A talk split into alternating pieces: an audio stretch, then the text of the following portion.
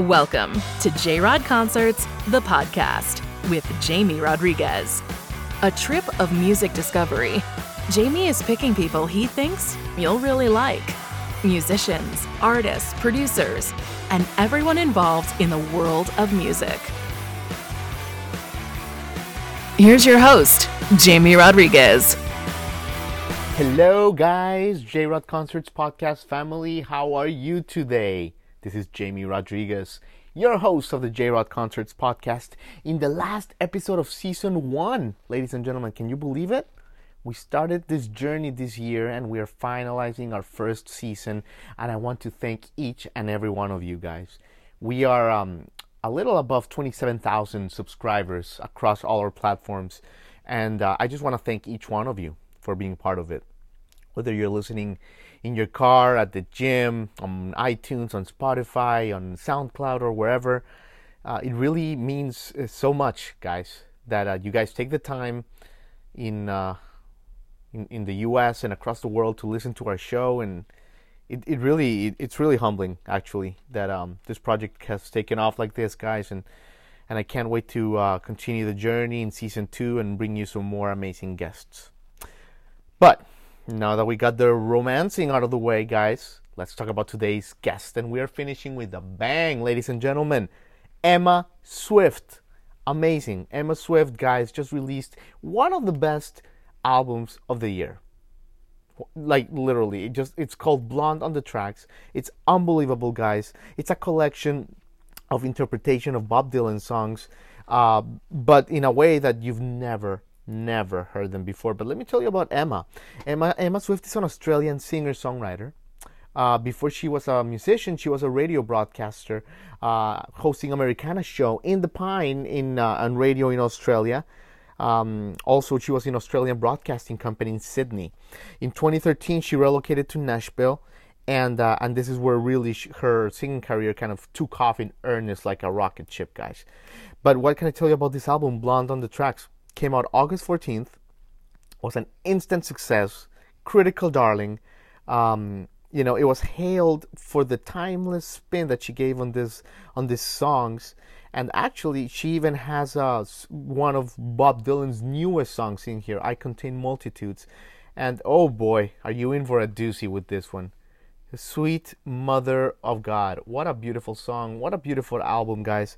We, we were really excited to have Emma and talk to her about this uh, precious record that she made. So um, we encourage everyone to listen to it. Emma Swift, Blonde on the Tracks, guys, and uh, you can listen to it wherever you listen to your songs, um, and you can purchase her records on uh, Bandcamp.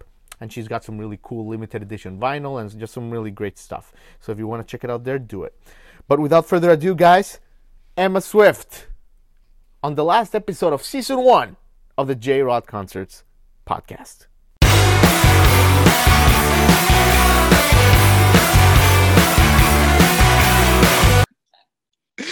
But anyway, Emma, uh, yeah, I have to, you know, before I, we get started, I have to congratulate you, Emma. Uh, it's such a treat to have you because, okay, Blonde on Tracks.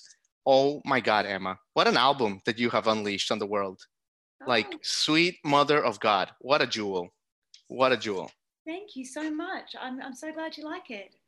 Absolutely, everything about it, like the way you reimagine Bob Dylan songs. I mean, it's it's not easy to do, and you did it, and you pulled it. You pulled it like better than than anyone could have expected. The reviews have been great. Fans have everyone's loved it, unsurprisingly. So, congratulations, Emma. Thanks.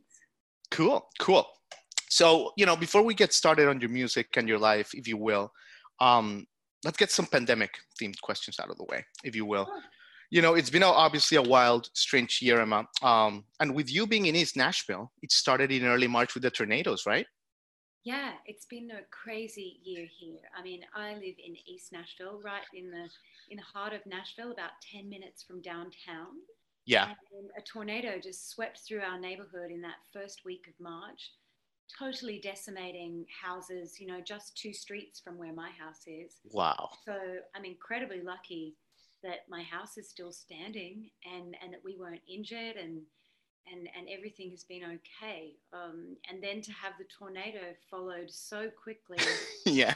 by a pandemic scenario, which is just, I mean, it's kind of, it's surreal, isn't it? It is surreal. It is surreal. And, and uh, but wait, like you're from Australia, tornadoes, right? Like let's go there for a second. Like you know, that's not a problem that you guys necessarily have in Sydney or Melbourne or something, right? Oh no, I mean I think wherever you are in the world, there's all kinds of natural disaster things that can affect you and your community. So Yeah. In Sydney, it's more likely to be a wildfire or a flood. Um, Sure. But right here in Middle Tennessee, uh, it's definitely not so much fires, but definitely tornadoes. Definitely, Emma. But okay, you were like it was like 2 a.m. right? Local time, 1 1 a.m. something like that. Uh, yes, I believe so. So you were probably asleep or recording. What were you doing? I was actually on tour. I was in San Francisco. Oh, And okay. So I got a message from a friend of mine, my friend Gina, who looks after our cats, saying, I just need you to know that the tornado sirens are going off and we're in the walk in wardrobe. Oh, wow. So um, it was quite quite worrying, but but I was so far away. Uh, so Right. I was just worrying from a distance. Yeah, absolutely, Emma. And speaking of the pandemic that you touched on, how are your friends and family back in down under? How are they doing? Uh, they're pretty good. I mean, uh, the pandemic is obviously a global crisis that's Yeah. going on, but my family are, are fine, and Australia hasn't been hit as hard as places like Italy or Spain or the United Sure. Yeah, I mean, Australians are pretty disciplined, absolutely. So, I mean, you and Robin Hitchcock, you know, you've done this pandemic shows throughout this pandemic, these live shows. You guys have done a lot of them, actually. Um, I think Wednesdays and Thursdays you do them. Um, you know, you do a suggested donation. You've done like 40 plus shows. So I have to ask you, like, how have these performances helped you, like, artistically and to connect with your fans? That's a new thing. Um, it's taught me a lot about online connection with fans, especially at a time where there's no outdoor shows and, and live touring. I wouldn't have said, if someone had said, oh, you can only play your shows online to me last year, I would have gone, oh, no, that's not for me. Yeah. Actually, what I've discovered is that I really enjoy it. I, I love seeing the comments in the chat room and that level of interaction. It's a very, Yeah. very different experience to if I'm on stage in a club. Um, the audience can't really say, "Hey, I love this song," or "Would you play this Right. next?" Or You got to bring like a sign or something, right? right and i'm not really at that level um, but so it's it's just great to to interact with people that way and it's such a um, it gives me something to look forward to it's very hard to structure days around the pandemic and, and have Yeah. a sense of what is monday what is friday what is what even is the weekend Right. um, but right. but by having a show on Wednesday and the other shows on Friday, it gives me something to kind of anchor my week around and Uh-huh. get excited about. Ah, that's great. Yeah, they've been super great. I, you know, I, I checked out one the other day. Uh, so Emma, tell us a little bit about your early life in Sydney, if you will. Like you, you- I mean, you're obviously so talented, but do you come from a musical family, uh, or, or where does that DNA come from? Um, I don't know where the music comes from. I come from a family that loved to read books, but we're Okay. not musicians at all. I'm the only singer in my family, and Yeah. I'm, and I'm the oldest of seven children. So Uh-huh. there's a few of us, but I'm the only one who really took it up, and I don't really know why that is. It's just something that I was always very drawn to from being a kid. I've just always loved listening to the radio and music. And I mean, when you were eight years old, you were singing, right? yeah, really small, like Really small. yeah, wow. really, and I, I just I I just really loved it, and and you know I, I grew up. I was eight in like the late '80s, and it was a great time to be getting into music, particularly the pop female pop artists of that time, people like Madonna and Cyndi Lauper and Yeah. Kate Pierson from the B-52s. Really Right. fantastic, iconic, ballsy women. You know, it, they have a lot of Yeah. Yes. And, um, and I really, I, I really got a lot out of that, and and I just kind of thought, oh yeah, that's that's what I want to do. That's great. That's great. But like, when did you first realize, like, oh my God, I actually have a really good voice. I can sing. I have pipes. Do you do you Um, have a memory? I, well, well, I guess when I was pretty small, people would start coming up to me, going, "Oh, you can actually really sing." yeah. My parents were like, "WTF? This is weird. Why can why can our child sing?" And so my dad would be in the supermarket or, or, or whatever, and someone would be like, "Oh, we we saw Emma singing at the local Eisteddfod, which are these singing competitions that they have in Australia." And and I think we were all kind of taken aback, but I don't. It's not something I've ever been conscious of not knowing about. in a Interest- yeah. It's you. sense. Yeah, it's you. Very, very natural. Sure. Oh my God, that's great, Emma.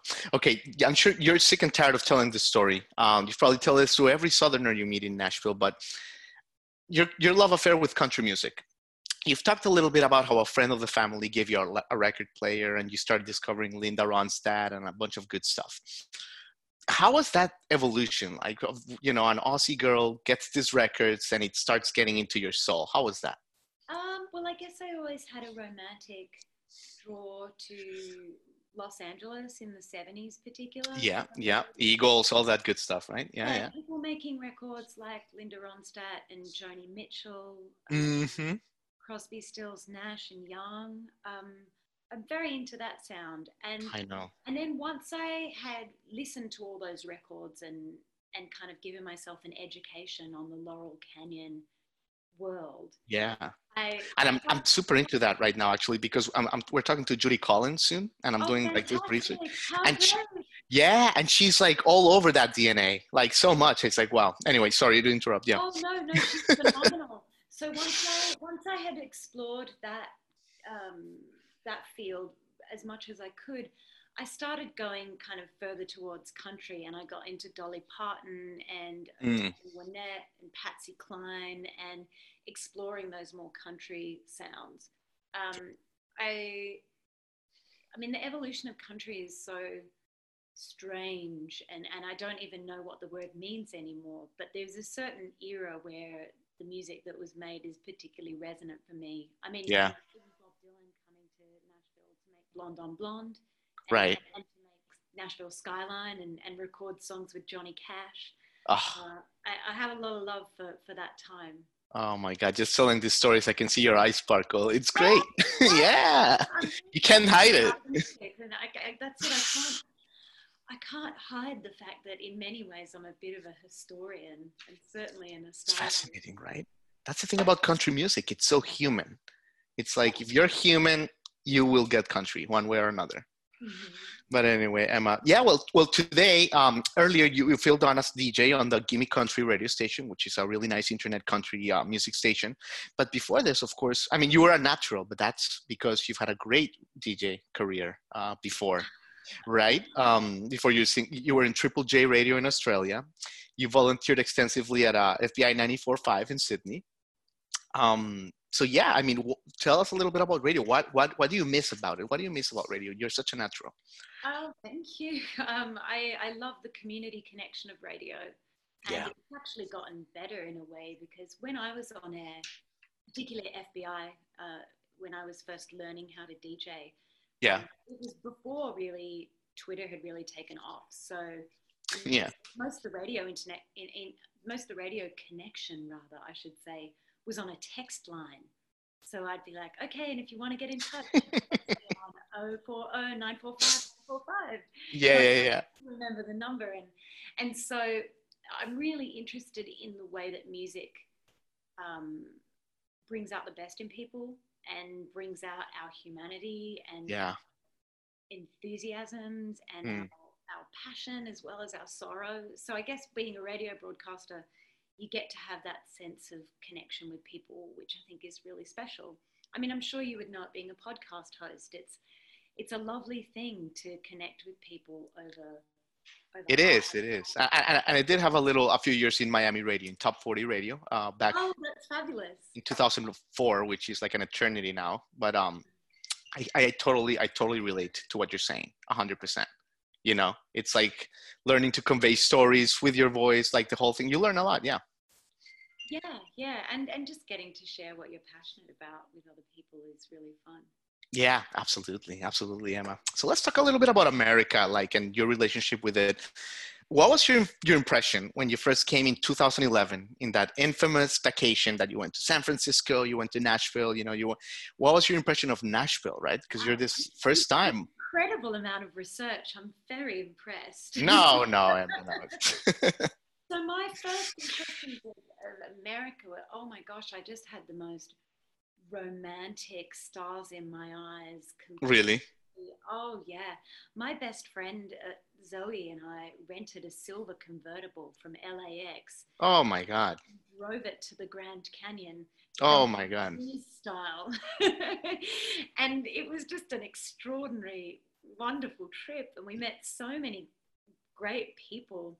We bought the greatest hits of Toto at a truck stop, and it was just so fun, kind of ah. driving to Vegas, our, our arms in the air, listening to Toto. Kind of. I can just imagine. Well, just being insufferable millennials, really. And um, listen, I mean, Toto and like that highway, Africa, the, the beginning, I can only imagine. Like, I, I would I would have fallen in love too. Like, are you kidding? Yeah. Well, it very much felt like a movie.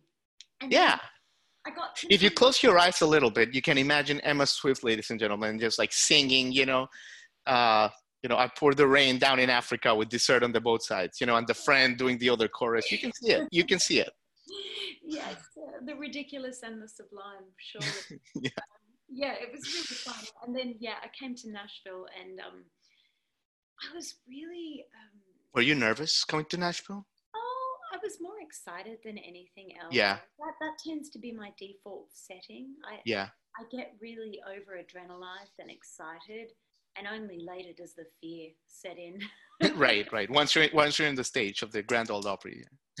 right, right. Oh, I, mm-hmm. I've only seen shows at the Grand Ole Opry, but certainly going, particularly going to places like the Ryman Auditorium. Right. Um, going to the Country Music Hall of Fame and seeing Gram Parsons' Nudie Suit. Yeah. Um, oh man. Guy Clark play at a small club.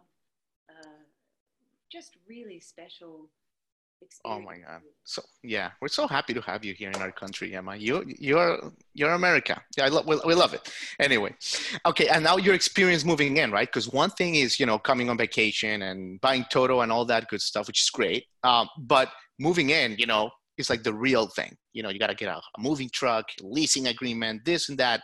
How was that experience for you? Like those first months, two months moving in.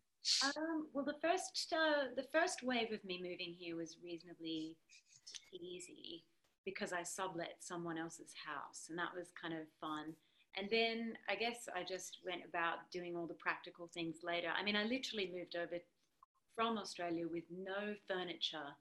Yeah two suitcases with me, and one of them was full of vinyl records. Yes, of course. I'm a nerd, so I, I, and I'm a big thrifter. So I basically just hit up every Goodwill, furnishing my life, going, "Oh, I better get a table and chairs and a desk." Yeah. Oh, that's great. Yeah, it's and and America's been very good to me. Very, very kind, very warm, very open. Um, I am, I love the touring aspect of America, and I really miss that. I really love. Yeah. You know, the last tour that I was on, we started up in Seattle, and then we drove down to Portland, and then we got down to San Francisco, and mm-hmm. just driving down the one. Yeah. And, and sure. Like really Beautiful road. Yeah, absolutely. I mean, this country has beautiful things. Absolutely. Have you been to Florida, Emma? or not yet?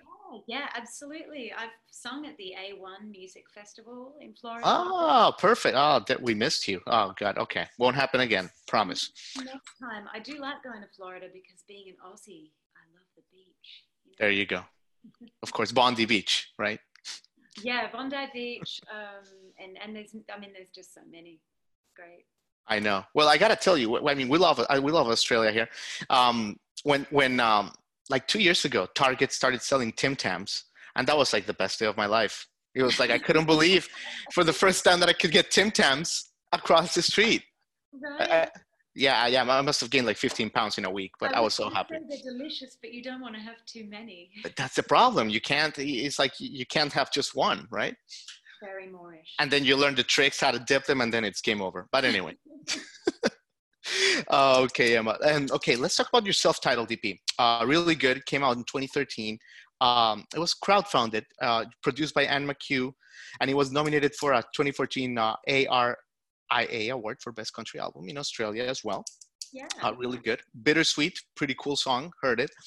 Let me ask you this: How do you look back on this EP? Which you know, seven years looking back. How do you look back on it? Very fondly. It was the thing that got me started. It was my Yeah. first time in a proper recording environment with cool Nashville musicians, and I had a great time. I mean, I think I was still just learning how to be a songwriter, really. And so the songs that I put on that album feel like baby songs compared to the songs that I've written for the. Oh, next. Oh yeah.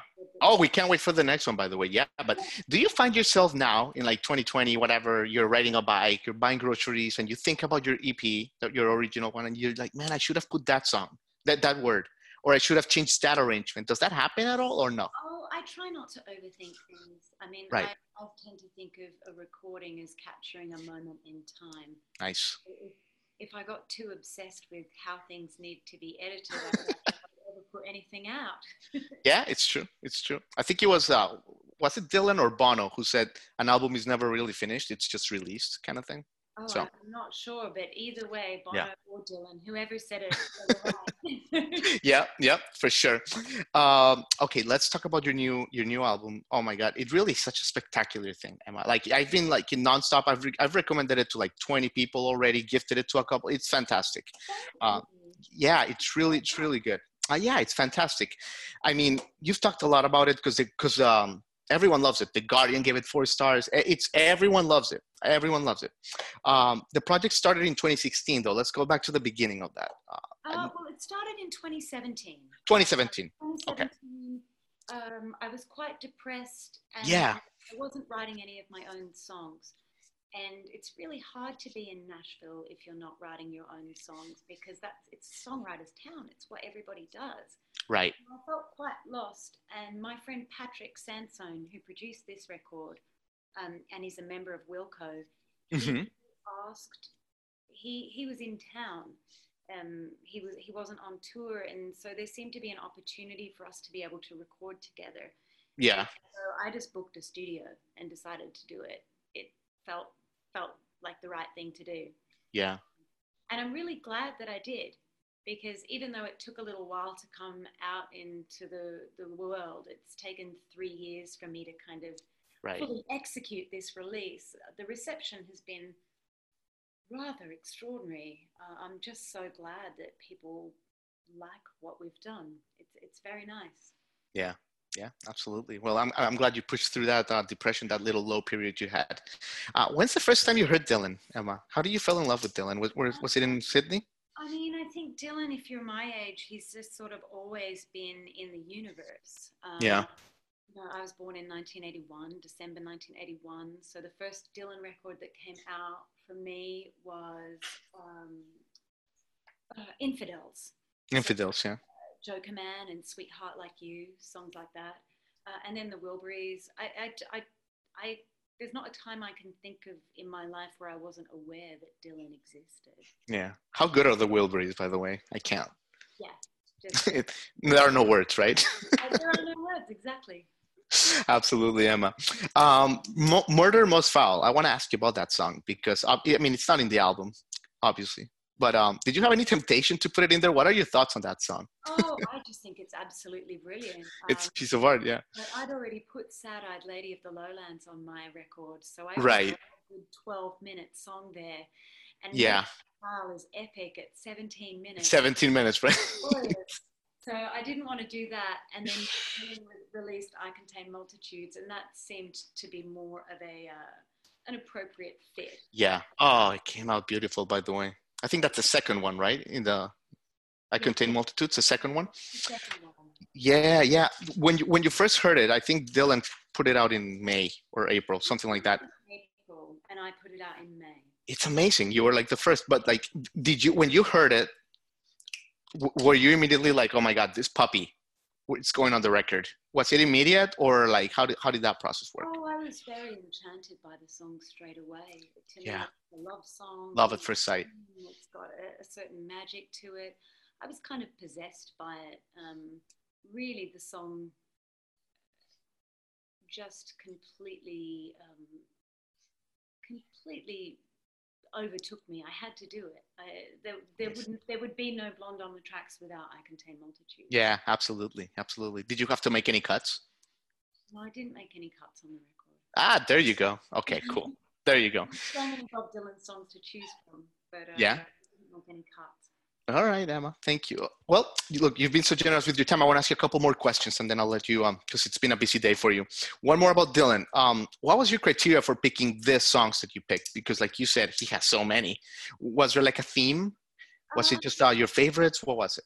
Oh no, the theme was just to, for, to find songs that resonated with me emotionally at the time. Okay. I just really loved um, all of these songs. I just went to my record collection and picked. I love it. It was all very much based on intuition. Uh, I'm a very intuitive person. I, don't, Yeah. I, don't, I try not to get too caught up in ideas about um, how things might need to be, or I don't want to. You can't over intellectualize art when you're in the process of it. Otherwise, you just get in your own way. Um, You know, and that's fun. It's interesting you mentioned that because your record it comes across as authentic. I, I would, I think that's one of the words that I would use to describe it. It's very pure and real. And you saying this, that's not the case with every record. Even if they're good, you know, they don't have that sense of authenticity. Oh well, I mean, I don't know. I don't even really know what authenticity means, but I I can tell you that everything that I chose to put on this record was absolutely born out of a deep love for the song Amazing. and a deep reverence for the songwriting of Bob Dylan. I mean, I just think he's wonderful, obviously. Yeah, absolutely, Emma. All right, I wanna I wanna leave you with a question that you've been passionate about, and it's very interesting, and it's about you've been outspoken about the um the payments for streaming and and that whole issue, and um, you know, there's this one statistic. What's that? I said I've been very mouthy. Yes. No, but it's true. Look, I, I mean, there's this one statistic. I had to open it up because I love telling. I'm I'm the same with you. For every one million streams, the label gets three thousand five hundred or five thousand dollars, depending where the streams come from. Paid services get a little bit more, but most artists have ten percent royalty, so they get three hundred and fifty to five hundred dollars for every one million streams. Mm. These are just the facts. Um, tell me a little bit about this. You know, this. Um, you say you've been mouthy, but it's an important issue. Where do you stand today on this? Oh, well, I just think that under the current living conditions where touring does not exist, Yeah. pay rates from streaming services are unacceptable. And the people that own these streaming services, like people like Daniel Ek from Spotify and Jeff Bezos, they're billionaires. So there's Yeah. money in the in the kitty. They're just not distributing it, it amongst the workers, and I don't think that that's fair. And I Right. and it's not really the fault of the people who subscribe to streaming services because actually they're a great concept. We just need to have to work out how those services can pay the people who, the artists whose work is on there a little Yeah. bit. Yeah, sure, sure. Emma, thank you so much. Thank you This so has been much. such an enjoyable chat. I want to just remind everybody, Blonde on the Tracks, guys. It's one of the best EPs of the year. It was released uh, like almost two weeks ago, August 14th, Tiny Ghost Records. But make sure you get it, you know, on Bandcamp digital. You can get it on vinyl, beautiful orange, like the whole thing. You need that on your collection. Emma, thank you so much. Thank you so much. You're amazing. It's been a pleasure. Thank you. It's a pleasure. Thanks. You're awesome. Yeah. I really appreciate that. Um, yeah, I had to look down for a minute because I've got a meeting in Australia I've got to get to. But you, Oh, no, no, I'll let you go. I'll let you go. Yeah, yeah. appreciate you, and um, I hope, I hope to catch you on the road soon, you know, hopefully sooner rather than later. I hope so too. Have an awesome day, okay? I am, uh, Let me know if you need anything like photos or anything like that for for the podcast, and let me know. Okay. Okay, I'll email you. Thank you so much. Thank you. Bye. You've been listening to J Rod Concerts, the podcast with Jamie Rodriguez.